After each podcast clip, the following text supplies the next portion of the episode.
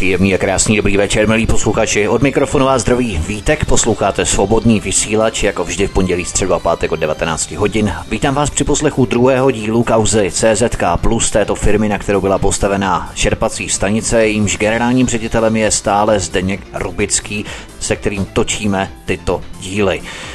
V prvním díle kauzy CZK Plus jsme otevřeli případ, který představuje vstup do zákulisí sofistikovaných metod skupin, které bychom mohli s nadsázkou označit za mafii, tedy části policie, části justice, části státních zástupců a části politiků.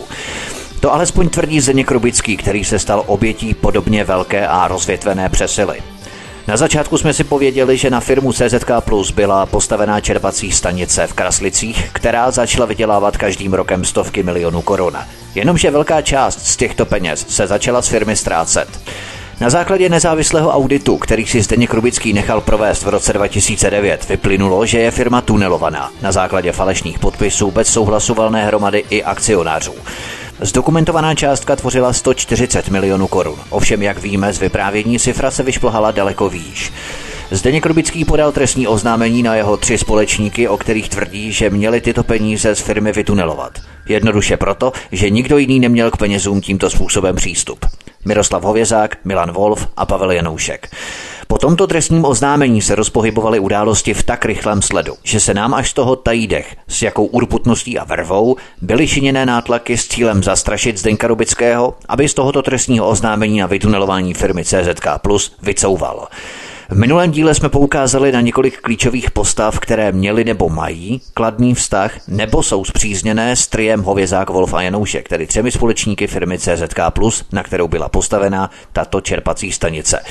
Některé osoby jsou pro vás, milí posluchači, ještě neznámé, ale podrobně se k ním ve vývoji našeho příběhu samozřejmě dostaneme. První osobou byl politik, bývalý starosta Kraslic Lubomír Zák z ODS, se kterým uzavřelo trio Hovězák, Wolf a Janoušek smlouvu o tichém společenství za provezi 10% z firmy CZK+. Druhou osobou byl ruský podnikatel Lukman Lukmanov. Třetí osobou byla Monika Makijehová, bývalá náměstkyně primátora Karlových varů Zdeňka Rubínka. Čtvrtou osobou měl být pan Švestka, majitel bezpečnostní agentury zaměstnávající bývalé policisty, která participovala na výjezdech, zásazích a razích v kuklách a se samopaly policie České republiky na čerpací stanici s cílem Zdeňka Rubického zastrašit. Těmito raziemi budeme pokračovat hned po tomto úvodu. Pátou osobou měl být tehdejší šéf policie v Kraslicích Karel Stodola. Šestou osobou, která měla mít vazby s triem Hovězák Wolf a Janoušek, měl být šéf policejního oddělení Sokolov Venkov Radek Neděla, také podezřelý ze zásobování informací Berdychovu gengu. Sedmou, nejvýše postavenou osobou, která se dokonce za Radka Nedělu zaručila a s jehož známostmi se mělo trio Hovězák, Wolf a Janoušek chlubit, byl někdejší policejní prezident, později karlovarský krajský ředitel Oldřich Tomášek. Osmou, poslední osobou s vazbami na trio Hovězák Wolfa Janoušek měl být někdejší elitní policista z pražského odboru boje s organizovaným zločinem, tedy BOS, policista původem ze Sokolovska Jiří Žovčín, který se podle některých informací měl angažovat také v Berdychově gengu, tedy v expozituře. A v tomto okamžiku přivítám po druhé u nás na svobodném vysílači generálního ředitele firmy CZK Plus Zdeňka Rubického. Zdeňku, vítej po druhé u nás. Dobrý večer Vítku, zdravím a samozřejmě zdravím všechny posluchače Svobodného vysílače. Dobrý večer. Tak my se v tomto dílu setkáváme po druhé a pokračujeme v našem příběhu, v našem případu kauze firmy CZK+. V minulém díle jsme na konci otevřeli další kapitolu našeho příběhu a to tu, že od poloviny října 2010 začaly probíhat manévry, razie a nájezdy policie České republiky na čerpací stanici v Kraslicích.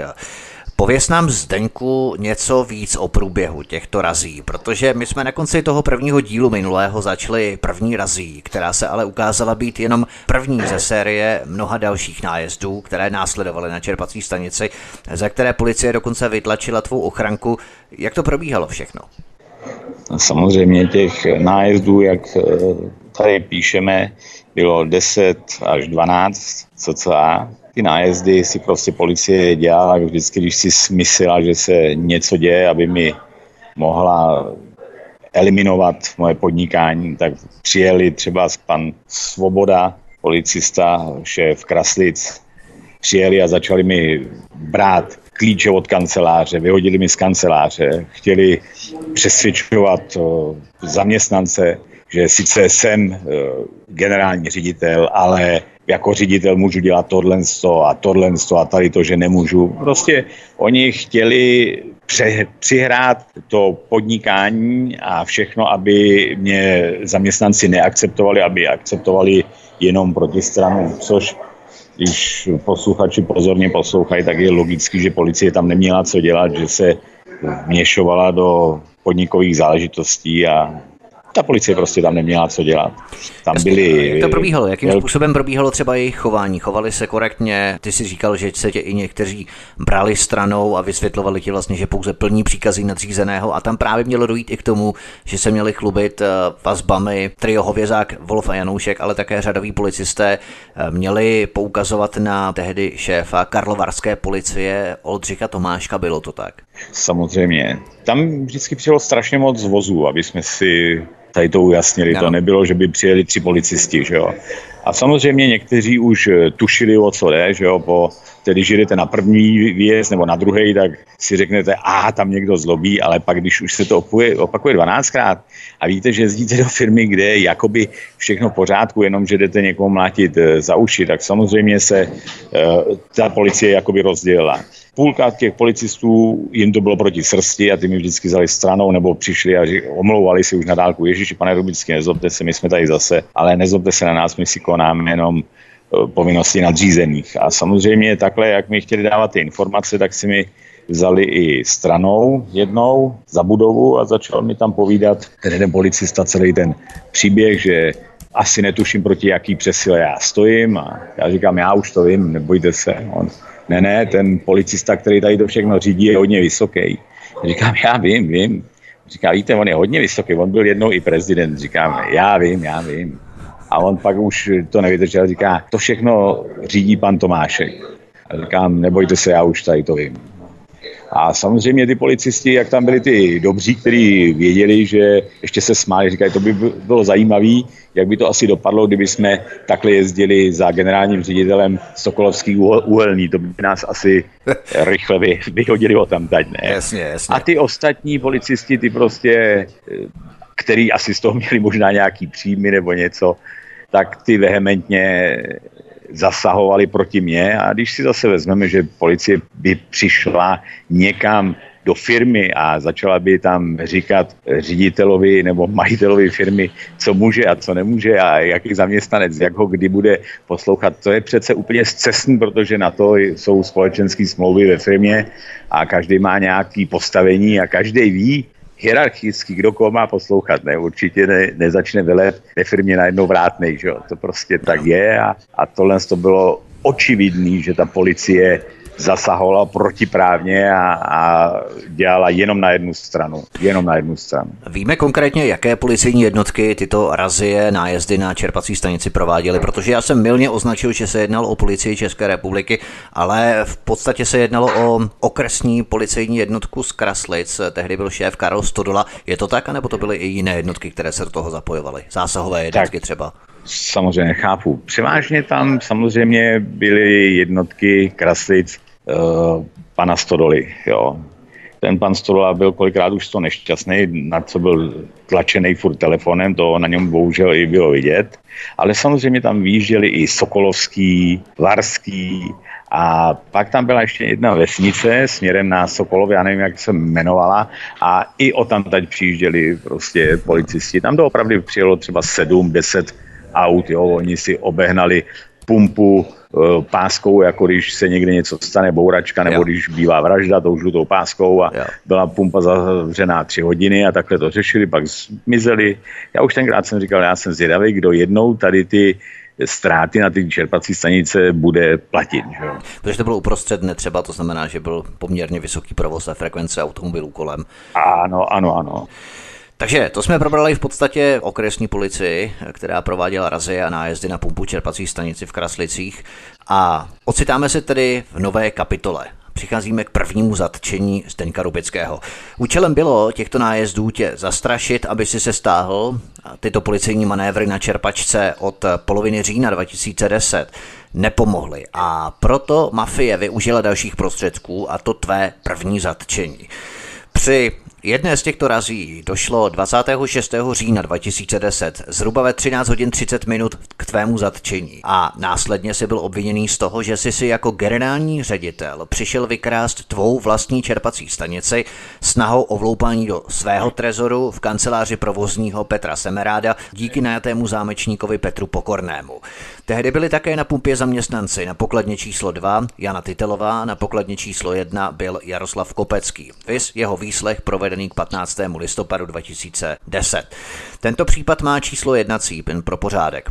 KRPP 9097 lomeno TČ pomlčka 2010 pomlčka 190981.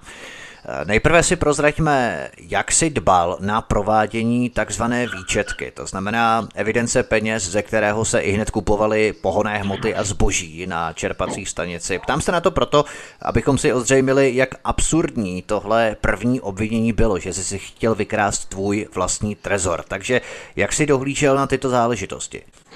Tak tím, že jsem si dal na čerpací stanici lidi, kteří se o to měli starat, což byl pan Šnorbert a paní Výzdošová, tak samozřejmě, když se odvrtali zámky na trezoru, tak jsem eh, nechal je, aby oni si přebrali peníze, protože nemůže se motat v penězích eh, moc zaměstnanců, že jo? za to je velká zodpovědnost, takže pan Výzdošová a pan Šnorbert se zavřeli v, v kanceláři, ne zamkli, prostě byli zavřeni v kanceláři a počítali a dělali výčetku, protože to muselo sedět. Že? To máte tržby, jsou zaevidované, takže nesmělo chybět ani cent. Oni dělali samozřejmě tady tu výčetku a v té době, když oni dělali výčetku, skoro už byli na konci, tak tam vítla ta policie. Že? A provedla zatčení. Abych se k tomu ještě vrátil ten začátek, že, co to bylo absurdní, protože když si vezmeme, že já jsem požádal legální cestou zámečnickou firmu, aby odvrtala zámky. Samozřejmě se musel vysvětlit stav na čerpací stanici, že jsme vypsan z předsednictva i z dozorčí rady, ale doložil jsem jim eh, zaměstnaneckou smlouvu, že jsem generální ředitel této společnosti a jako generální ředitel, že si toto objednávám. Oni a samozřejmě čemu chudáci... Čemu nerozumíme? No. Ty jsi jako generální ředitel přece měl přístup, měl si klíče od toho daného trezoru, pokud to nebylo tady na kód a tak dále. Prostě měl si přístup k tomu trezoru, tak proč si potřeboval zámečnickou firmu, aby odvrtala zámek? Protože staral se do té doby o to pan Semerát eh, a tady ta partička Hovězák Janoušek Wolf. Já když jsem přišel na tuhle čerpací stanici, tak samozřejmě oni mi zamezili přístup, nebo víceméně my jsme i ne, ne, ne, já neměl doopravdy o, ty, o to klíče, protože do té doby se o to starali oni. A když jsem, jak říkám, jsem zjistil, že to je vykradený všechno Jasně, a nechal jsem si udělat Audi, tak jsem přišel eh, na firmu a řekl jsem, od této doby se z čerpací stanice nepohne jedna koruna, jedna věc bez mýho podpisu. Jasně. Chci ovšem vědět, vši, všechno mít pod kontrolou. Řekl jsem to zaměstnancům, řekl jsem jim i o tom, že se ztrácely peníze a že teď se prostě bez mého vědomí neudělá jedna transakce. To znamená, abychom a... to pochopili, ty jako generální ředitel firmy CZK Plus si měl vždy tyto kompetence a pravomoce starat se o finanční stránku, ano. akorát, že si se o to nestaral, ale měl si tu možnost vždycky. A když si se o toho začal ano, starat, tak. tak potom najednou si zjistil, že nemůžeš nebo oni mi chtěli právě s policistama tady v tom zabránit, abych právě se o to staral a prokázal tyhle ty ztráty. Dobře. A jak eh, chci ještě upozornit na tuhle tu absurditu, tak jak jsem požádal tu zámečnickou firmu, aby odvrtala ty zámky, tak samozřejmě ona velice dobře ví, jak může postupovat nebo nemůže. A pro ně to bylo složitý, tak oslovili svého právníka právník si nechal poslat tyto smlouvy a říká ano, pokud jsou vypsaný a pan Rubický je stále generální ředitel, není problém, můžete toto udělat. Sepište smlouvu, nechal udělat smlouvu, podepište to a odvrtejte to. Oni to odvrtali a když si vezmeme zase výtku, vem si, kdyby někdo chtěl něco vykrát, jako přijď s někým do banky a naru, při, nakaž mu, nebo přikaž mu, že odvrtá ti banku, ne, tak ho zavřou, ne? Oni, i ta policie akceptovala tady toho člověka jako zámečníka, že dostal správný povolení, že ne, on neudělal nic, ale mě zavřeli za loupež jako generálního ředitele, když si chci hm. vykrát svoji pumpu. To prostě, když se nad tím zamyslíme, to všechno je neskutečně absurdní, ne? Hmm. Ještě k tomu, jak jsme říkali, pan Šnorbert a paní Výzdošová dělali výčetku a já u tohohle to nebyl. Já jsem byl s zaměstnancema na shopu, že jo. Já, kdybyste chtěl něco vykrát někdo, tak vezmete peníze, nebudete si dělat za prvé výčetku, to je jedna věc, a za druhý byste se nestaral o provoz, ne? A já jsem se staral o provoz a to tam ty zaměstnanci ve výpovědích i e, zmínili a říkali, že právě ba naopak, když jsem já nastoupil, že se nestalo, aby vyschly nádrže, nebo že by se nezavesly polní hmoty, nebo cigarety, nebo oleje, cokoliv. No. Tak, abychom se posunuli dál, my jsme se tady bavili o výjezdech, manévrech policie, která konala nájezdy na čerpací stanici. Jací policisté se angažovali v tomto prvním tvém zatčení? Podle informací se mělo jednat o nadpraporčíka Filipa Štola. Je to tak? Případně kdo další tam figuroval? Tak samozřejmě, tam eh, ty výjezdy, jak jsme říkali, tam byl pan Stodola a různý tady ty policisty, já je neznal, těch bylo mraky.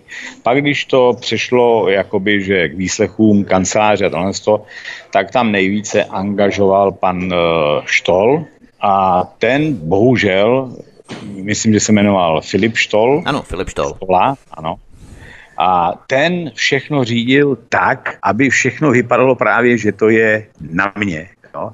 On dokonce jednou i přes jedn, před jednou svědkyní, která normálně se i rozbrečela u toho, říká, a já si stejně myslím, že pan Rubický tu čerpací stanici si přišel vykrát. No zase se k tomu vracím, co to je za absurditu, to je asi tak, jako kdyby si chodil každý e, měsíc do banky si ukládat peníze a to se najednou rozhodne, že dneska si si nepřišel vybrat ty peníze, ale zavřetě, že 100% si chtěl ukrást ty peníze. Co to prostě, i, jako normální člověk tady to asi nemůže ani pochopit pochopit, ano.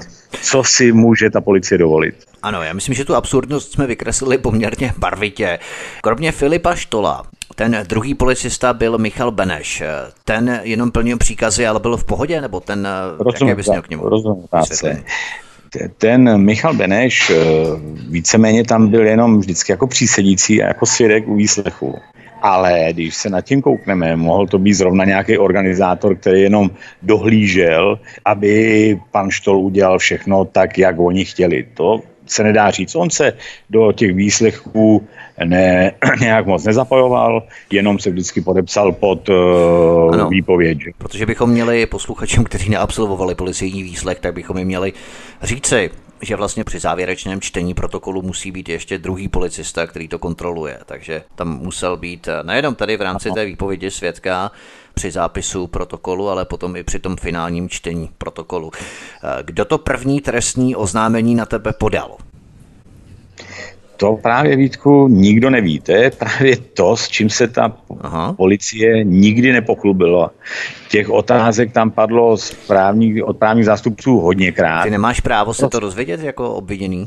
Vítku, možná, že bych měl právo, ale když se dostaneš do tohle z toho soukolí policistů, věř tomu, že oni jsou tak dobří, aby tě vždycky tak rozvyklali, že jsi psychicky na dně, jo. že člověk postupuje, věř tomu, úplně jinak, než když teď se o tom bavíme, chladnokrevně a řekneš, a proč se nezeptal na to, nebo proč no. No oni, Jasně. když na tebe vlítnou, dají ti železa, dají ti medvěda, a obviní tě, že jsi si přišel něco vykrát, tak ty jsi úplně v jiném světě. Ty v tu ránu nevěříš ani to, že se už jmenuješ tak, jak se jmenuješ. Hmm, hmm. V tomto tvém prvním zatčení figuroval okresní státní zástupce ze Sokolova Jan Michalica. Jak bys komentoval jeho postup? Státní zástupce ze Sokolova, ten Michalica se samozřejmě k tomu vyjadřoval tak jako policisti. To prostě je vidět, že je kryl Protože když si lidi uvědomí, že má, máš firmu, jsi eh, majitel té firmy, jsi generální ředitel a svědci všichni svědčí pro tvůj prospěch, všechno se ukazuje, že to je absurdní a ty si dáš stížnost na to a on to nechá dojít až k soudu a tlačí policii, že bylo všechno v pořádku. To přece není možné, aby bylo něco takového v pořádku, jak jsem říkal, když budeš chodit do banky, a jednoho dne řeknou, že si šel vykrát a, a státní zástupce na to, pod to se podepíše, to kde jsme, to, to, to opravdu tyhle ty státní zástupci a ty policisti dělali trest, kryli trestnou činnost a sami prováděli trestnou činnost, protože krytí zločinců Jo, musíme si uvědomit, že předtím byla podána, bylo podan trestní oznámení na tyhle lidi, který rozkradli stovky milionů korun. Ano, to jsme probíhali přesně že... v prvním díle, tyto záležitosti. Já jenom připomenu, a možná ta informace se sem přímo přesně hodí úplně skvěle, protože jsem před několika dny se dočetl na novinkách, že podnikatelské prostředí v České republice v rámci nějakého žebříčku, který oni sestavovali v rámci mezinárodních eh, možností a preferencí, kde je dobré podnikat a kde, kde jsou dobré a kde horší a kde ještě horší podnikatelské podmínky, tak v České republice jsou podnikatelské podmínky horší než v Polsku a dokonce i v Rusku. Takže to jenom, abychom si vykreslili, jak to tady u nás chodí i po devíti letech v rámci tohoto případu, protože my se bavíme o roku 2010. Nicméně, pojďme dále. Jaký byl výsledek nebo konečný rozsudek tohoto prvního trestního oznámení, které bylo na tebe podané? Co soud konstatoval? Tak byl jsem osvobozený v plném rozsahu. Soud konstatoval, že tento, tato věc se nedá vůbec klasifikovat jako trestní čin a vyjádřil se tam taky, že policie na místě neměla vůbec co dělat, že to bylo zasahování do vnitropodnikových záležitostí, že policie tam neměla co dělat. Takže Sokolovský soud 25. listopadu 2011, tedy o rok později, konstatoval, že jednak si si nemohl vykrást svou vlastní pumpu, protože si měl jako generální ředitel oprávnění a přístup k penězům a jednak, že policie neměla na čerpací stanici co dělat, protože se jednalo o vnitropodnikovou záležitost. Ano. Tato kauza byla vyšetřovaná pod číslem jednacím KRPP 8582 lomeno TČ pomlčka 2010 pomlčka 190981. A následný rozsudek je obsažený v případě s číslem jednacím KRPP 8582 lomeno TČ pomlčka 2010 pomlčka 190981, tedy totéž vlastně v rámci tohoto čísla. E, tímto vlastně soud mezi řádky, a to je taky docela zajímavé, krásně zdůraznil, že tu policii si musel někdo objednávat a to opakovaně, protože těch výjezdů bylo zhruba 10 nebo 12, protože jinak sama od sebe by tam ta policie jen tak nejezdila přece. E, víš, kdo je na tebe posílal teď zpětně? Tak vypadá to, že to byl Hovězák, Wolf a Janoušek, že jo, to je nikdo jiný by ne to. A vypadá to taky hodně, že tam byla sama ta policie zaangažovaná, protože pokud jsme se bavili o starostovi, který měl dostat 10% z té firmy, což jsem nevěděl, a víme, co mu udělali, jak se ho zbavili s policistama, tak je možné, že ta policie tam nějaký takovýhle podíl dostala, protože tak, jak se chovala policie a státní zastupitelství k tady těm případům a celkově, co se mi odehrálo, je jasný, že eh, v tom musela být zaangažovaná, a nebo prostě nechápu, jak někdo může krýt zločince až takovýmhle vehementním způsobem. To prostě zůstává normálnímu člověkovi rozumu stát. Ten soudce ještě, on tam k tomu, že se vyjádřil, tak ještě tam řekl jednu věc. Pokud jste si mysleli, že pan Rubický chce vykrát si čerpací stanici, měli jste ho nechat dokonat, to znamená, měli jste ho nechat vzít peníze a po půl roce nebo po, po roce zjistit, že jo, jestli udělal manko, nebo jestli ty peníze někde propil nebo prohrál v kasínech nebo něco, ale on na tohle, na všechno, co tam dělal, měl oprávnění jako generální ředitel tam právě ještě probíhaly ty výpovědi svědků, kde on se ptal právě Hovězáka Janouška Wolfa a říká jim, teď pan, on, oni se snažili proti mě svědčit a on říká, teď pan Rubický je generální ředitel. A oni na to řekli, víte, pane Souče, my jsme si ty funkce dali jenom tak. A on se úplně smál, kejval hlavou a říká jim znova, prosím vás, víte vůbec, co znamená generální ředitel? A ukončil prostě jejich výpovědi, protože to se nedalo už poslouchat, Jasně. co oni to soudům leli za blbosti. Totiž tomu předcházela neoprávněná výpověď z pracovního poměru právě s rukou Hovězáka Vlofa a Janouška. K tomu se dostaneme dále, možná i v příštím dílu, protože to tvoří další větev našeho příběhu a možná na to Margo oni se snažili vystupovat a jednat s tím, že už vlastně nejsi a zbavili tě té funkce generálního ředitele, což vlastně nebylo možné, protože v té době už neexistovalo představenstvo v tom složení, ve kterém by tě mohlo této funkce zbavit. Ale k tomu se samozřejmě ano. přesně dostaneme potom.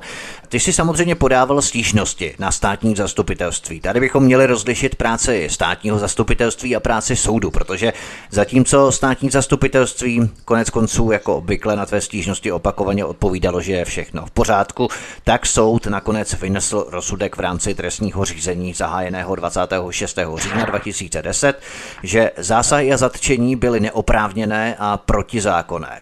Můžeme tedy prohlásit, že část státního zastupitelství, která tento případ dostala na starosti, byla vystavená nátlaku z pozice údajné mafie skupiny s vazbami na trio Hovězák, Wolfa Janoušek, které jsme si tu zmapovali a kteří si tyto zásahy na čerpací stanici objednávali. No, samozřejmě, tak když se na to koukneme, jak rozhodl soud, tak je jasný, že tady to musel řídit někdo vysoce postavený, aby byli k tady těm věcem nakloněni jak státní zástupci, tak policisti. Že jo? Musel to řídit někdo hodně, hodně moc eh, vysoce postavený. Jinak k těm soudům. Musíme si taky trošku uvědomit, že u toho prvního soudu jsem byl obviněný já i Lukmanov. A toho posluchači možná, neznají, takže ho sem zatahujeme minimálně ještě, přece jenom, ale musíme samozřejmě ho jmenovat, ale, ale posluchači ano, ještě neznají. Ano, a tady ten člověk po rozhodnutí tohohle z toho soudu mi na chodbě právě sdělil, že teď ještě budeš osvobozený, protože u dalšího soudu už je domluven se státníma zástupcema, že půjdeš sedět, jo, a ještě mi říkal, vem to jako chlap, už na tebe čekají ruský nebo dagestánci v kriminále, užij z to, vem to jako chlap a můžeš teď z toho se nějakým způsobem dostat, aspoň, že přeš a všechny dáš. Tam jsem z toho pořídil nahrávku, kterou jsem dal policistům a právě proto, jak se mi tady ptáš na ty soudy, tady ten soud možná ještě nebyl připravený, oni si to policisti namalovali na růžovo, uděláme výslechy, uděláme všechno, co chceme a Rubický tam byl ložený. No, oni netušili, a to jsem netušil ani já, protože když jdou svědci svědčit, nikdy nevíš, co řekneš, když se k ním chováš dobře. Ano. Oni všichni zaměstnanci mě hodně přikryli a ba naopak tu paní, která tam si ty jmenoval, jak ona se jmenovala, uh, TV, ano, tak ta řekla u těchhle z těch výpovědí, když mě vysíchali v noci, když mi zavřeli, že jsem si tu pumpu chtěl vykrát sám, tak ona tam prohlásila, o tom, že se vykrádá, tam to se vidělo dávno. A teď tam byla tady ta nějaká uh, policistka, ta hned se toho chytla a hned říká, tak povídejte, kdo jak vykrádal. A ona říká o tom, že pan Hovězák a Janoušek a Vol okrádají pana Rubického, je veřejný tajemství na čerpací stanici. A ona, tady ta policistka, ta úplně byla modrá, fialová steky, že tady to vůbec někdo řekl a říká, no a proč tam asi vyjížděli policisti teda na pana Rubického, na to, že já už se nevydržel. A pak jsem jí řekl, a tady vidíte právě, tady bychom si měli položit otázku, co tam vůbec policie dělala, proč tam vůbec policie byla. A na to právě tenkrát i pan doktor Fitzner řekl, po tyhle výpovědi tady ty eh, dámy byste měli pana Rubického hnedka propustit, a ona na to řekla, to není v mý kompetenci, to musí rozhodnout státní zástupce nebo soudce ráno. No. Takže já s těma soudama nechci na soudce na všechny nadále, protože tady ten soud soudce to soudil, dalo by se říct, hodně objektivně, opravdu ano, hodně ano, objektivně. Ano. Právě to jo. jsem apeloval na to, že bychom měli rozdělit činnost státních zastupitelství a soudů, protože tam eh, můžeme mapovat docela dost podstatný rozdíl. Nicméně musíme si dát písničku, už jsme mluvili dost dlouho v prvním vstupu. Posloucháte svobodný vysílač Studio Tapin Radio, zdraví vás Vítek od mikrofonu. Naším hostem je generální ředitel firmy CZK Plus Zdeněk Rubický. Příjemný poslech. Zdeněk Rubický nás provází dnešní večer, posloucháte svobodný vysílač a kauzu firmy CZK na kterou byla postavená čerpací stanice, která byla následně vytunelovaná o stovky milionů korun. Policie při této razii, kterou jsme ještě probírali v předchozím prvním vstupu, měla zabavit 3 miliony euro. A oni sice vrátili tuto ekvivalentní částku, ale snad v jiné měně. Jak to vlastně bylo? No Vítku, to je právě to, co kryla ta policie a sama dělala takový trestní činy, že to bylo šílené. Oni zabavili samozřejmě ty peníze, které se měli ukrást, Eh, čerpací stanice měla nejvíc návštěvníků z Německa, takže všechno bylo skoro v eurech, nějakých 90%. Takže zabavili tady tu částku v eurech a poslali ji v korunách. Když jsem to řekl policistům, který mě chtěli chránit a chtěli mi pomáhat, tak mě řekli přímo, říkali Zdenku, to je průser, to prostě neskutečný maler. Ten policista, který tady to udělal, to je na vysvědčení z uniformy.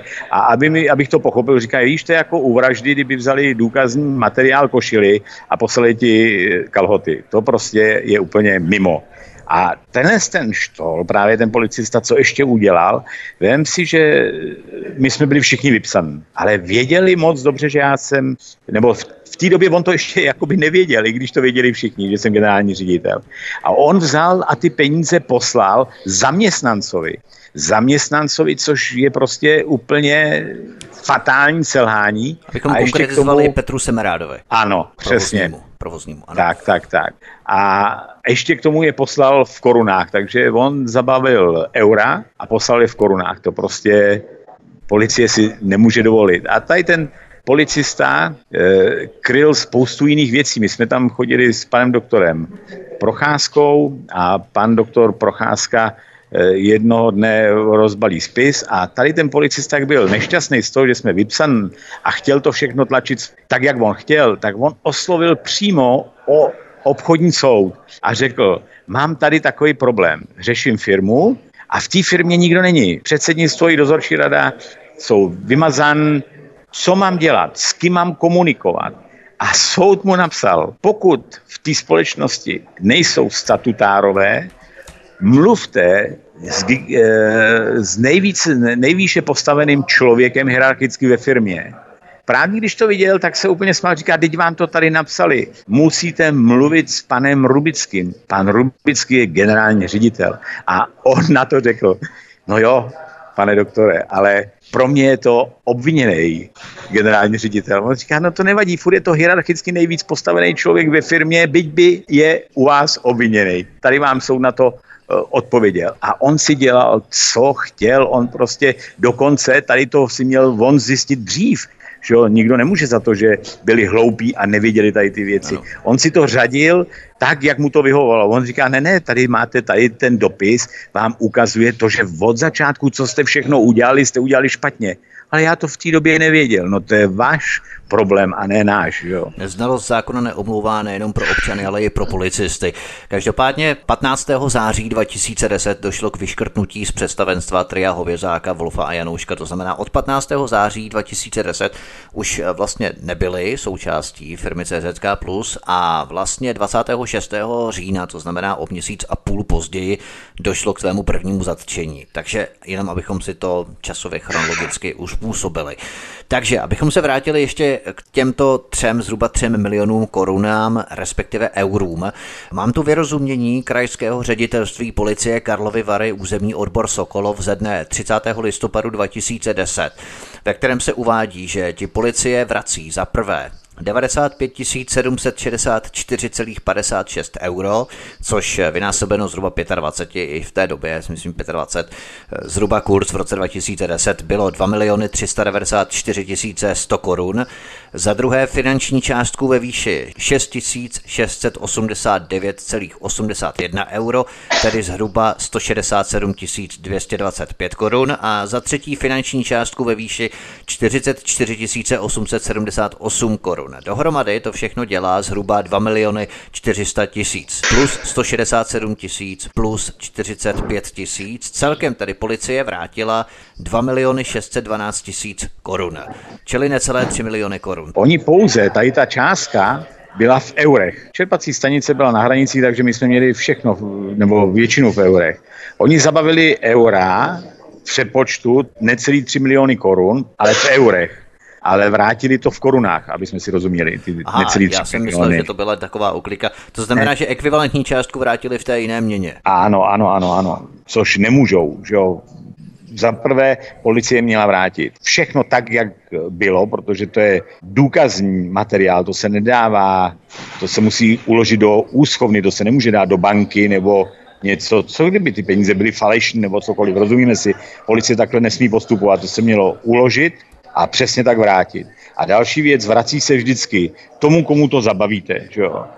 A tam každý musel z posouzení už tady to obchodního soudu a všeho, když viděli, že jsem generální ředitel, vrátit mě a ne to vracet zaměstnancovi. Jsem rád, vemte si, že já nevím, to je, jak kdyby se něco stalo obchodní bance a oni by to pak vrátili uklízečce. Že? Já vím, prostě já vím. je ano, ano, ano, abychom se posouvali dál, protože v tom vyrozumění ze 30. listopadu 2010 se uvádí, že jste si měli přisvojit 102 454,37 eur a 44 878 korun, což je v přepočtu dohromady 2 miliony 600 350 korun.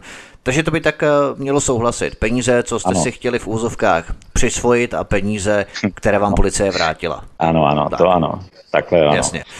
Eh, další věc. Přestože vyšetřovací policista obdržel papír z obchodního soudu, že měl jednat hierarchicky s nejvýše postavenou osobou firmy, což si byl ty, jak jsme tu zmínili, jako generální ředitel, tak ty peníze měli vrátit nikomu jinému. A to byl provozní Petr Semerád. Takže ty peníze vrátili Petru Semerádovi.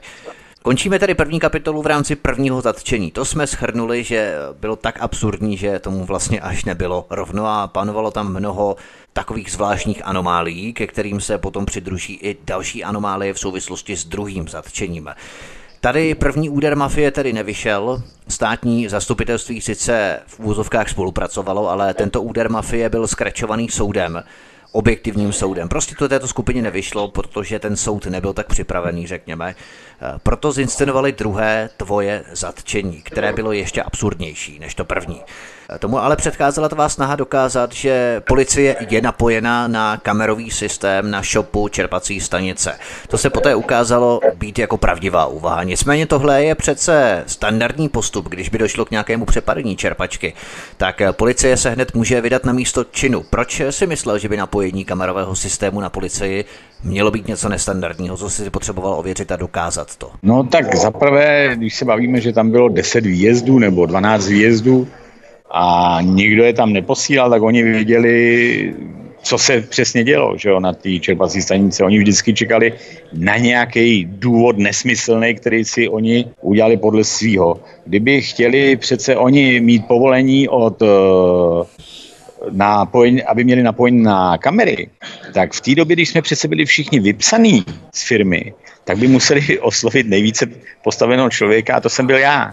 Takže pokud měli od, zase od nějakého zaměstnance povolení, tak to je nesmysl zase. Proto říkám, policie neměla být napojená bez mýho vědomí a když ano, tak to, o tom jsem měl vědět já, ale pak už by byl pro ně malé, protože by si ne, oni neodůvodňovali ty svoje výjezdy, že jo, jak mi šikanovali na čerpací stanici a tak. No. Co tedy předcházelo tomu druhému zatčení 12. listopadu 2010? První bylo 26. října 2010, druhé o dva týdny zhruba později 12. listopadu 2010 potom, co si zakryl záměrně kamery v kanceláři. Co tomu předcházelo, nebo co se dělo potom? Tak já jsem věděl o tomhle tom, že jsou napojeni, že dělají tyhle ty výjezdy. Bylo to hodně nepříjemný, je fakt, že jsem si tady toho trošku zapříčinil tady tím sám. Chtěl jsem dotáhnout tu věc do konce a dokázat, že jsou napojeni na to. Tak eh, jak si zmínil, přišel jsem do kanceláře, vzal jsem svoji bundu, hodil jsem ji přes kameru. Oni v tu ránu už měli ne že by viděli, ale jenom slyšeli, že jo, z té kamery. Jasně. A já jsem ještě šel a schválně jsem několikrát kopl do sejfu. Jo. Pak jsem vzal tašku, která tam byla na stole, to bylo nějaký zaměstnankyně, asi tam měla nějaký cvičky nebo něco, aby to vypadalo, že odnáším peníze. Skočil jsem do auta a jel jsem do města si koupit svačinu. Koupil jsem si svačinu, jak dlouho to mohlo trvat, 15 minut, 20, moc ne, víc to nebylo. Přijel jsem zpátky na čepací stanici, vrátil jsem tu igelitovou tašku s těma botičkama a sobil jsem si do shopu na čerpací stanici a kontroloval jsem zase, kdo přijede, jak přijede, abych viděl zase všechno. Já jsem tam si bral takhle prostě služby, jsem tam byl furt. A najednou přifrčela policie zase výjezd jako hrom, a proti mně šel vysoce postavený důstojník, takový dost vysoký, vyšší než já, měří 1,75 m, takže tady ten mohl mít kolem 180, přes 180 cm, šedivej, a já vzpomeneš si, vzpomeneš si třeba na jméno toho důstojníka velitele Sokolovské policie, který provedl tvoje druhé zatčení? Bohužel já si na jméno doopravdy nespomenu, to bych lhal, ale byl to podle všeho právě šéf Sokolovské policie. Každý si může kouknout, jestli tento policista je šedivý, nosí knírek a je vyšší, Jasně. tak to je prostě on. Jo. Jasně. A já jsem k němu přišel, tady tomu policistovi říkám, Oni totiž ta policie ne každá věděla do té doby, že já jsem generální ředitel. Oni jak si tlačili to svoje podle toho svýho, co oni chtěli, tak eh, neakceptovali, nečetli, že jsem generální ředitel. Já jsem mu e, za ním přišel, říkám, helejte, já jsem generální ředitel čerpací stanice, já vám přivezu všechny doklady, a na to mi tady toho policista odpověděl chladně, není třeba, pane Rubický, musí nosit se začené byl na vás vypsaný zatykač, nasadil mi želízka a odvedl mi do rohu šopu na čerpací stanici, kde jsem musel stát a čekat na vůz, který mě odveze o tam. Takže navzdory tvému ujištění, že se nic nestalo, že mu doneseš tvoje doklady, že peníze jsou na svém místě, tak eh, tě zatkli a odvezli do celé předběžného zadržení. Druhé zatčení je vedené pod eh, číslem jednacím KRPK 9097 lomeno TČ pomlčka 2010 pomlčka 1 9 0 9 8 1. V tomto druhém trestním oznámení figuroval okresní státní zástupce ze Sokolova Hinek Blašek. Jak bys popsal jeho postup? Takže na toho pana Hinka Blaška, státního zástupce, nemůžu říct zase nic dobrého, protože pokud dostane státní zástupce papíry, že jste generální ředitel, že se dějou tady ty věci a hlavně už i se vidělo o tom prvním zatčení, co se provedlo, že to prostě bylo šílen, tak si myslím, že postupoval prostě nezákonně nebo kryl eh, úmyslně trestnou činnost těchto lidí. No a policistů samozřejmě. Já protýkám stejně, jako jsme uvedli v předchozím prvním díle, že svobodný vysílač nenese odpovědnost za konstatování hostů jejich ústní sdělení, protože se jedná pouze o domněnky, nikoli průkazní materiál ohledně krytí trestných činů. Tak to bychom jednou uvedli na pravou míru. Kdo na tebe vydal ten druhý zatykač? Zase tam nebylo jasný, kdo. Vždycky se k tomu vyjadřovali ty moji společníci, u, tě, u těch výslechů, jo, že jim se to jakoby nelíbí, no, ale to, že kdo přímo podal trestní oznámení nebo tohle, to, to nikdy nevyšlo najevo. Já si myslím, že to možná právě dělala a řídila sama policie, proto se to vždycky krylo, že jo, tady to, aby se to nedostalo ven. Ty jsi byl tady ten první den vsazen do celý předběžného zadržení a druhý den si byl přivedený na výslech, přičemž si ale byl policisty ubezpečený, aby si vzal z té CPZky, z celý předběžného zadržení, všechny tvoje věci, že budeš propuštěný. Nicméně v jakém duchu se nesl ten výslech? Co chtěl vyšetřovatel vědět? Tam u tohohle z toho už to probíhalo trošku jinak, protože, jak jsem zmínil nenápadně před chvílí, že oni ne všichni respektovali nebo věděli, že jsem generální ředitel. Tím, že já napochodoval tady k tomu policistovi, že jsem generální ředitel, ale měl jsem připravené papíry, tak oni si ty papíry vzali a v tu ránu to zjistili. A vím, že byl neskutečný malér. Právě se bavili, Ježíši, teď my jsme zavřeli generálního ředitele. Takže teď to probíhalo tím způsobem, jako aby se to uhladilo, vykopat mě ven právní zástupce právě mi říkal, pane Rubický, to bude malér pro ty policisty, oni to v obě dvě ty věci budou muset eh, jakoby někam zamést, ale oni drze vehementně to táhli až k soudu. Obvinili mi u tohohle z toho, u tohohle z toho výjezdu, u tohohle z toho začení jsem měl víceméně obvinění, že udělám manko, že jsem způsobil manko. Já říkám, že udělám, protože v té době, když mi vzali do celé předběžného zadržení, za co, že jo, to jsem nepochopil, a chtěli by, chtěli by mi dokázat manko, tak neměli účetnictví. To účetnictví jsem držel já a pan účetní Kozej, takže bylo těžké asi vyhodnocovat manko nějaký. Prostě zase, jak se bavíme, to druhý zatčení bylo science fiction, nesmysl. Ano, ano, k tomu se ještě dostaneme, abychom uváděli opět celá jména, jednalo se o účetního Vladimíra Kozeje, Vladimír Kozej. Dostáváme se tedy k druhému obvinění, které, jak jsme uvedli, bylo ještě absurdnější než to první obvinění. To druhé obvinění tedy znělo, že si udělal, respektive, že teprve uděláš manko, přičemž oni neměli v rukou účetnictví, které si měl ty a účetní Vladimír Kozej, o kterém jsme se bavili.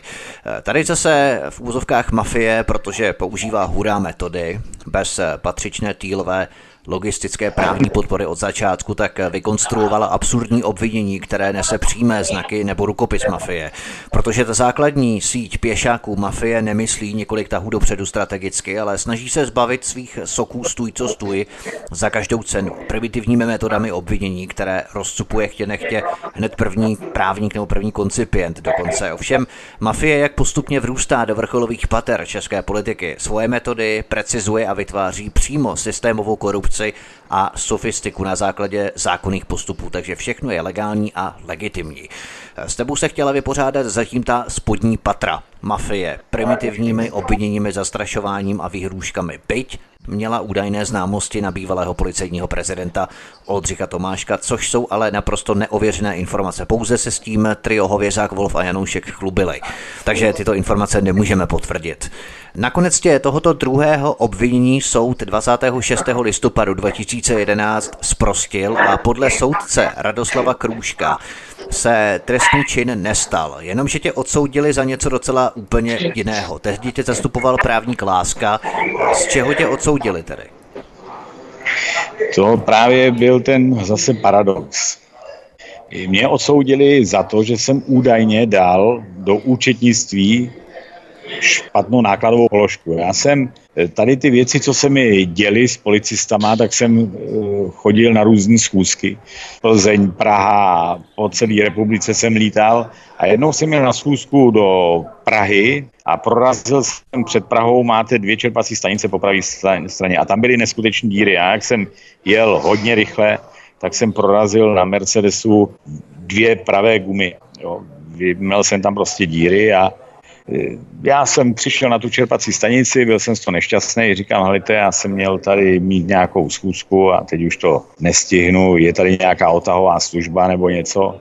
A ten jeden zaměstnanec mi tam upozornil na to, že tam existuje nějaká firma, která na tyhle ty nehody nebo věci dělá výjezdy, že je zkusí zavolat a že mi pomůžou. Ty lidi přijeli, eh, řekli, že mi dají pneumatiky nový, řekli mi cenu, pak když to šli přes louh, tak se zase vrátili, říkali, pane Rubický, vy máte ale hnutý i disky, to nejde vůbec vyvážit, jestli chcete, my vám prodáme i disky, Říkám, OK, prosím vás, prodejte mi i disky. Já se zeptal, kolik to co bude stát, abych u sebe měl peníze. Oni mi řekli cenu, říkám, OK, to můžeme udělat. Takže nakonec mě i řekli, že když mi to montovali tam ty disky a to, že mám i brzdový kotouč je špatný, že mi prodají brzdový kotouč, že to mají na skladě. Říkám, OK, já si to nechám měnit, dejte mi to rychle, chvátám. Takže mi tady to oni vyměnili, dali, plus mi prodali ještě ty brzdový kotouče a já pokračoval. Tohle to věděli ode mě právě Makejová a Lukmanov. A pak nakonec mi právě odsoudili za to, že jsem si tady to vymyslel a že ty papíry eh, byly, že ta firma prej neexistovala nebo něco takového. Prostě odsoudili mi za 130 tisíc korun, který jsem vložil do firmy jako nákladovou položku a svědčili pro mě, proti mě zločinci, kteří vykrádali firmu, který mi vyhrožovali zabi, zabi, ano, o stovky milionů korun, který, lidi, kteří mi vyhrožovali zabitím celé rodiny. Já soud, prokurátory, všechno na to upozornil, já tam dal dopis, co se děje a oni soud nechali takhle běžet a nakonec absurdně, nesmyslně mě obvinili, teda odsoudili na rok za 130 tisíc korun. Já když se na to kouknu zpětně, Vítku, 130 tisíc korun nejsou malý peníze, ale myslím si, že to by to nebylo ani na rok eh, vězení, že, že by to tak spíš eh, byla, spíš se tady jedná o tu absurditu v rámci řádu stovek milionů vykrádání čerpací stanice, respektive firmy CZK Plus a potom obvinění za 130 tisíc, takže to je, to je naprosto směšné. Takže tebe navzdory původnímu obvinění v rámci toho, že si teprve uděláš manko, takže tě odsoudili za úplně jinou věc, že si zařadil do účetnictví neoprávněný doklad na služební Mercedes za 130 tisíc korun. To tě asi muselo dost překvapit, si myslím. No, já to je, mě se k tomu i špatně vyjadřuje, jo, protože to tě bere stek a zoufalství a všechno.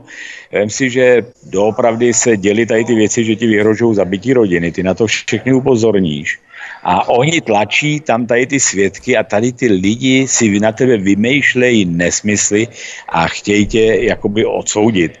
Ono totiž, než ještě se to překlenulo, oni furt měnili tu obžalobu. První obžaloba byla doopravdy o tom, že jsem e, pronevěřil peníze. Tam byl vzaný znalec na to, ten znalec když vypovídal u soudu, tak bylo vidět, že mi furt tam do toho cpe. Tam se zachoval soudce moc perfektně. On přímo řekl, ne, ne, ne, tady to ne, protože on řekl ten eh, znalec v tomhle tom smyslu. Já nevím, jestli pan Rubický náhodou nekoupil eh, cisternu uh, benzínu a nepoužil si na jinou svoji čerpací stanici. Že jo, to z účetnictví já ne, nevyčtu. A on mu říká, ne, ne, ne, helejte, takhle ne. Vy mi tady řekněte, použil pan Rubický peníze někam jinam, než na nákup věcí na shop anebo na čerpací stanici a tam už byl zahnaný do kouta ten e, znalec a musel říct ne, pan Rubický všechny peníze, který stržil, tak je použil na nákup tady těch polných mod e, na shop a na vejplaty. A v tu ránu státní zástupce stlačil jiný obvinění, jiný obvinění, jiný obvinění a právě tohle to si musela tam přinést. Oni by na to nepřišli ani na ten, ten lístek za 130 tisíc účetnictví, ale ten Lukmanov a Makejová, který se mnou ze začátku spolupracovali, tak já jim řekl, co se mi stalo po té cestě. A řekl jsem, že i ta firma byla nějaká divná, že za mnou přijeli takovýhle lidi, že mi dali na to papíry, že no, to oni věděli, ale jak má člověk postupovat jinak, kdyby, když se ti tady dostane na silnici, přijde firma, dají ti nějaký lísteček, eh, že si jim to zaplatil, rozdělí to schválně kvůli zákonu na dvě platby a o to 20. Říkám, OK, účetně tady to všechno splňuje podmínky, mně to stačí na schanou a chvátal jsem na schůzku za policistama. A odsouzený na tyhle banalitě úplně prekérní kravině to člověk si ani říká, že to ani ve snu by se nikoho nenapadlo. No. Bylo evidentní, že se jednalo o záminku naprosto bezprecedentní. Nicméně Zdeňku Rubickému šlo potom opravdu o život, protože ta kola se začala roztáčet opravdu na vysoké otáčky a k tomu se dostaneme po písničce v našem posledním vstupu, kde se opravdu jednalo o výhrušky, zastrašování, vydírání, kdy začalo Zdeňku Rubickému jít skutečně o život. Dobrý poslech svobodného vysílače vám od mikrofonu přeje Vítek, hezký večer. Zdeněk Rubický, generální ředitel firmy CZK+, na kterou je postavená čerpací stanice v Kraslicích, která následně byla vytunelová v řádech stovek milionů korun. Je hostem u nás na svobodném vysílači od mikrofonu vás zdraví Vítek. A my se dostáváme v posledním třetím vstupu druhého dílu kauzy firmy CZK+. Dostáváme se ke dvěma postavám. Monika Makejhová a Lukman Lukmanov. Podívejme se na osoby, které v těchto obviněních sehrály významnou roli a které se později spojily s triem Hovězák, Wolf a Janoušek. To nás posouvá do další větve této kauzy a tato linie probíhá souběžně s policejními nájezdy, zásahy a raziemi na čerpací stanici, které jsme začali probídat na konci prvního dílu a probídali jsme je též ve prvním stupu tohoto druhého dílu. První osobou je ruský podnikatel a také majitel Sokolovské polikliniky, nevím jestli do posud, ale tehdy ano, Lukman Lukmanov. Ten později zastupoval tvou dceru Marcelu Lohovou, pozdější majitelku polovičního podílu firmy CZK+. Lukman Lukmanov se zpočátku snažil tvářit jako tvůj spojenec, ale kdo ho k tobě přivedl, nebo on tě kontaktoval sám, nebo ty si ho kontaktoval, jak jste se spolu dali dohromady? To mě přivedl jeden člověk, přivedl ho ke mně. On ode mě měl koupit sanitární techniku, kterou jsem tenkrát vlastnil tak zbytek té sanitární techniky on měl eh, koupit za nějakých 6 milionů korun, dal mi milion korun zálohu a zbytek mělo být doplacen, já nevím, dneska už si nepamatuju, jestli do 14 dnů nebo do měsíce. Samozřejmě žádná platba neproběhla, a ty peníze by mu prakticky proběhly, teda propadly, ale já jsem si nechtěl dělat někde nějaký problémy, tak jsem mu řekl, že mu je vrátím. Takhle jsem já se seznámil s Lukmanem Lukmanovem. Ruský podnikatel Lukman Lukmanov provozoval a provozuje mnoho firem spolu s osobami v Rusku, namátkou Georgi Lomtatidze ze Sokolova nebo Magomed Gačimamájev z Moskvy, dále třeba Oleh Soroka ze Sambiru na Ukrajině a tak dále a tak dále. Když si pojal podezření, že Lukman Lukmanov ve skutečnosti kope za takzvaně druhou stranu? Tak zaprvé ten eh, Lukman, Lukmanov a Makejová a Fitzner mi najednou začali nutit podepsání různých eh, nevýhodných smluv pro mě, kde by mi zbavili veškerých práv. A nehledě na to, že pan Lukmanov mi to i jednou, když jsem přišel za ním na polikliniku do Sokolova, i řekl přímo do očí, že na čerpací stanici já už se nikdy nevrátím, že už bude jenom jeho. Lukman Lukmanov působil v jedné skupině s Monikou Makijehovou, jak jsme si uvedli, bývalou náměstkyní primátora Karlových varů Zdeňka Rubínka. Na to byl napojený doktor Tomáš Fitzner, který se také zpočátku jevil být jako tvůj spojenec, ale potom přešel takzvaně na druhou stranu k Lukmanu Lukmanovi a Monice Makijehové. Toto je součástí kauzy pod číslem jednacím KRPK 8582 lomeno TČ pomlčka 2010 pomlčka 190981. Mimochodem, než budeme pokračovat dál, soudce při soudním jednání se docela jadrně vyjádřil na tento postup doktora Tomáše Fitznera v rámci přechodu takzvaně na druhou stranu, protože on nejdřív zastupoval tebe a potom zastupoval vlastně tvoje protivníky, nebo jak bychom to měli říct, kteří usilovali o převzetí čerpací stanice, to znamená Lukman Lukmanov a Monika Makijehová. Co měl soudce prohlásit na adresu doktora Tomáše Fitznera? Samo. Tento právník nebo právní zástupce, pan Tomáš Fitzner, zastupoval několik stran i protistran, což je ze zákona jakoby nepřijatelné.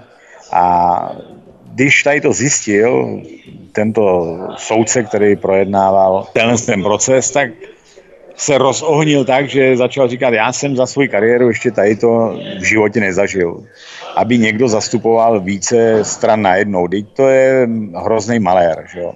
A On to nemohl rozchodit, tak nás vyhodil ze soudní síně, chtěl si tam udělat pořádek s právníkama, pak když nás zase pozval zpátky, tak ještě stále byl rozohněný a pokračoval v těch věcech a říká, no já snad nevím ani, jestli budu moct pokračovat eh, tady v tom, protože to až někdo napadne, tak eh, to bude právně neplatný, protože eh, pan doktor Fitzner tady zastupuje více protistran a to vůbec nepřipadá v úvahu. To je nemožný, to je na vyhození z advokátní komory.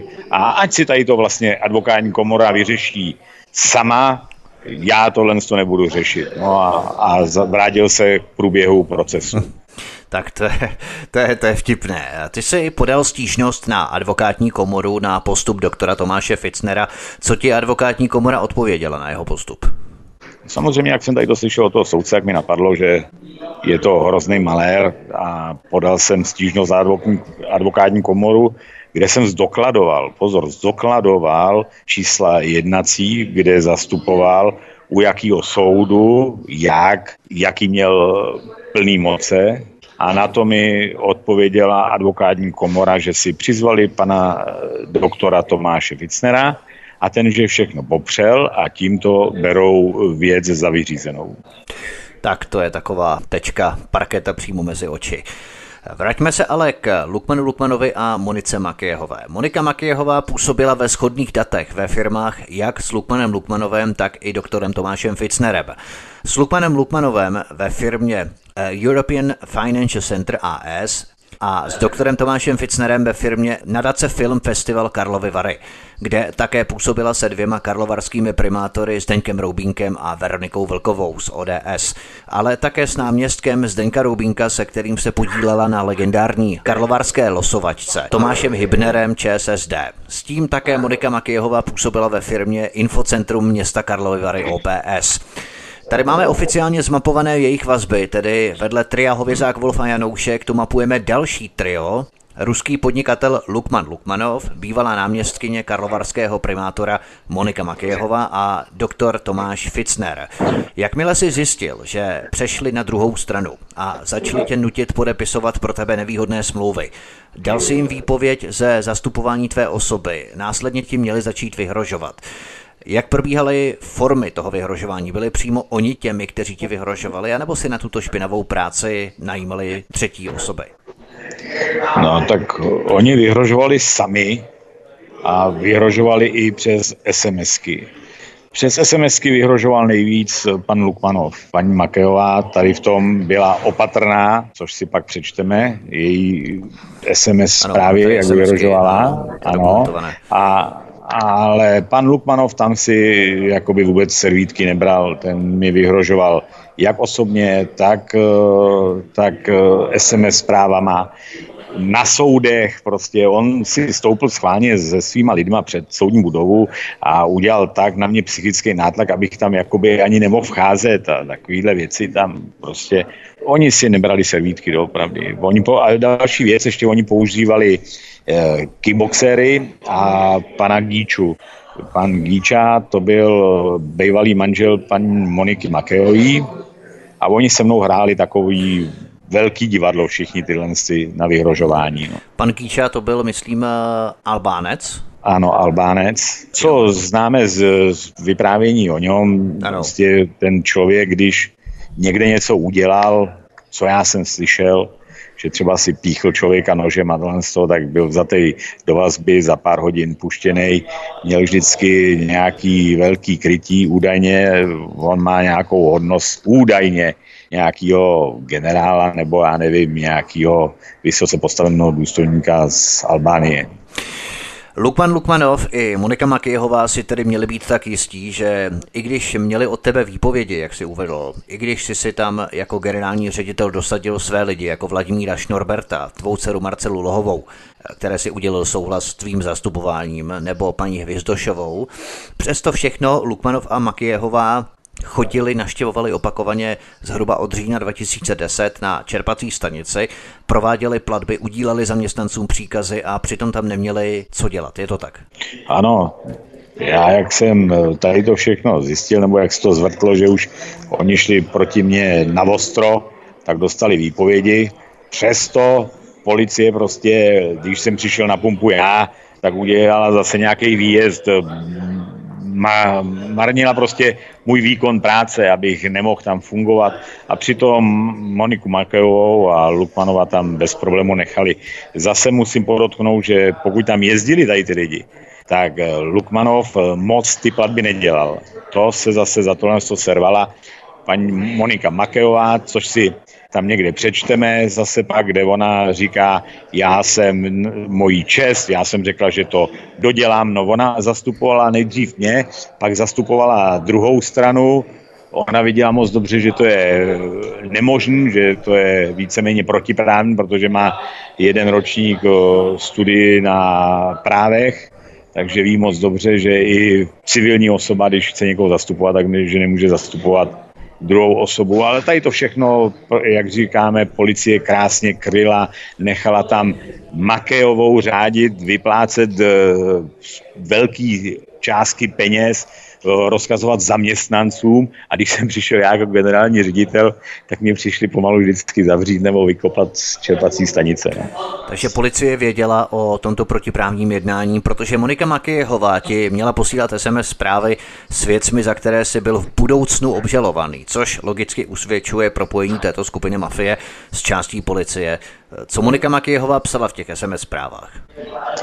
Tak ona v těch SMS-kách psala jak říkáme, z čeho budu obviněný, což jsem byl v šoku. pak tam splétala nějaké věci, ať si neberu do pusy s její nějakou firmou, že, že si zjistila, jaký jsem člověk, že dlužím peníze a takovýhle. Tady ty informace zase musím podotknout, oni dostali, když se mnou spolupracovali ode mě, protože ten dluh, o kterým se tam někde vzadu budeme pak ještě bavit, mám bohužel do dneška a ten právě byl spojený s těma kožichama, to si pak krásně objasníme. Ano, Tady ta osoba, jak Lukmanov, tak Makejová chtěli vědět, když mi začali zastupovat, protože ona mi byla paní Monika Makejová představená jako právnička. Jo? To byl jeden z dalších podvodů. Já nevěděl, že je nedostudovaná, že má jenom jeden ročník vystudovaný, takže jsem se s ním bavil jako s právničkou. Oni chtěli vědět všechno, co se kolem mě dělo, tak já jsem jim určitý věci tady ty právě řekl a oni je pak jakoby chtěli používat eh, proti mně, což bylo směšné. No. V tomto případě se pozastavme u majitele bezpečnostní agentury pana Švestky, který zaměstnával řadu bývalých policistů a tam v podstatě došlo k dalšímu usvědčení o údajném propojení části mafie s částí policie, protože Monika Makijehová ti měla psát v SMS zprávách totéž, co prohlásil i pan Švestka, jak tě v budoucnu vlastně obviní. Co prohlásil pan Švestka? To byl právě jeden zase z velkých výjezdů, tenkrát byla na čerpací stanici dost velká mela to ještě za mě boxoval jakoby i pan Lukmanov, nebo chtěl boxovat. On věděl, že když přijde o ten sem post, tak eh, peníze, který si on vymyslel v hlavě, který stovky milionů z toho získá, takže by o ně přišel. A tenkrát tam přilítla právě eh, tady ta služba pana Švesky a já tam měl Lukmanova a ještě nějaký lidi jenom. Lukmanov věděl, že to bude ostrý, protože oni s tím i vyhrožovali dopředu, že přijedou přebrat si čerpací stanici. On si pustil, půjčil někde psa, a oni nám chtěli zabrat kancelář. Policie jednoduše přihlížela, nic neudělala, nechala nás tam, že jsme se málem porvali. On měl právě tam eh, Lukmanov toho psa, oni chtěli do kanceláře, ten pes strašně na ně útočil, prostě byla tam velká mela, velká přetavovačka, nakonec se firma švestky zdekovala a odcházela a teď je samozřejmě, jak tam byly tady ty dohady, tak švestka se otočil a tyhle si lidi chtěli i něco se mnou, on prohlásil. Rubický o to nechte, to je zbytečný, ten bude odsouzený za auta anebo za kožichy, ten nás nezajímá. Takže... A, to tež, a ti měla psát Monika Makéhová v SMS zprávách, že budeš obviněný za auta nebo za kočichy, je to tak? Ano, ano, ano. ano. To, to samý právě to je zajímavé. při těch vyhrožováních mi napsala i paní Mo- Monika Makéhová v SMS, kterou prostě dostali policisti, který monitorovali tady to vyhrožování zabitím mě, mých přátel a celé mojí rodiny.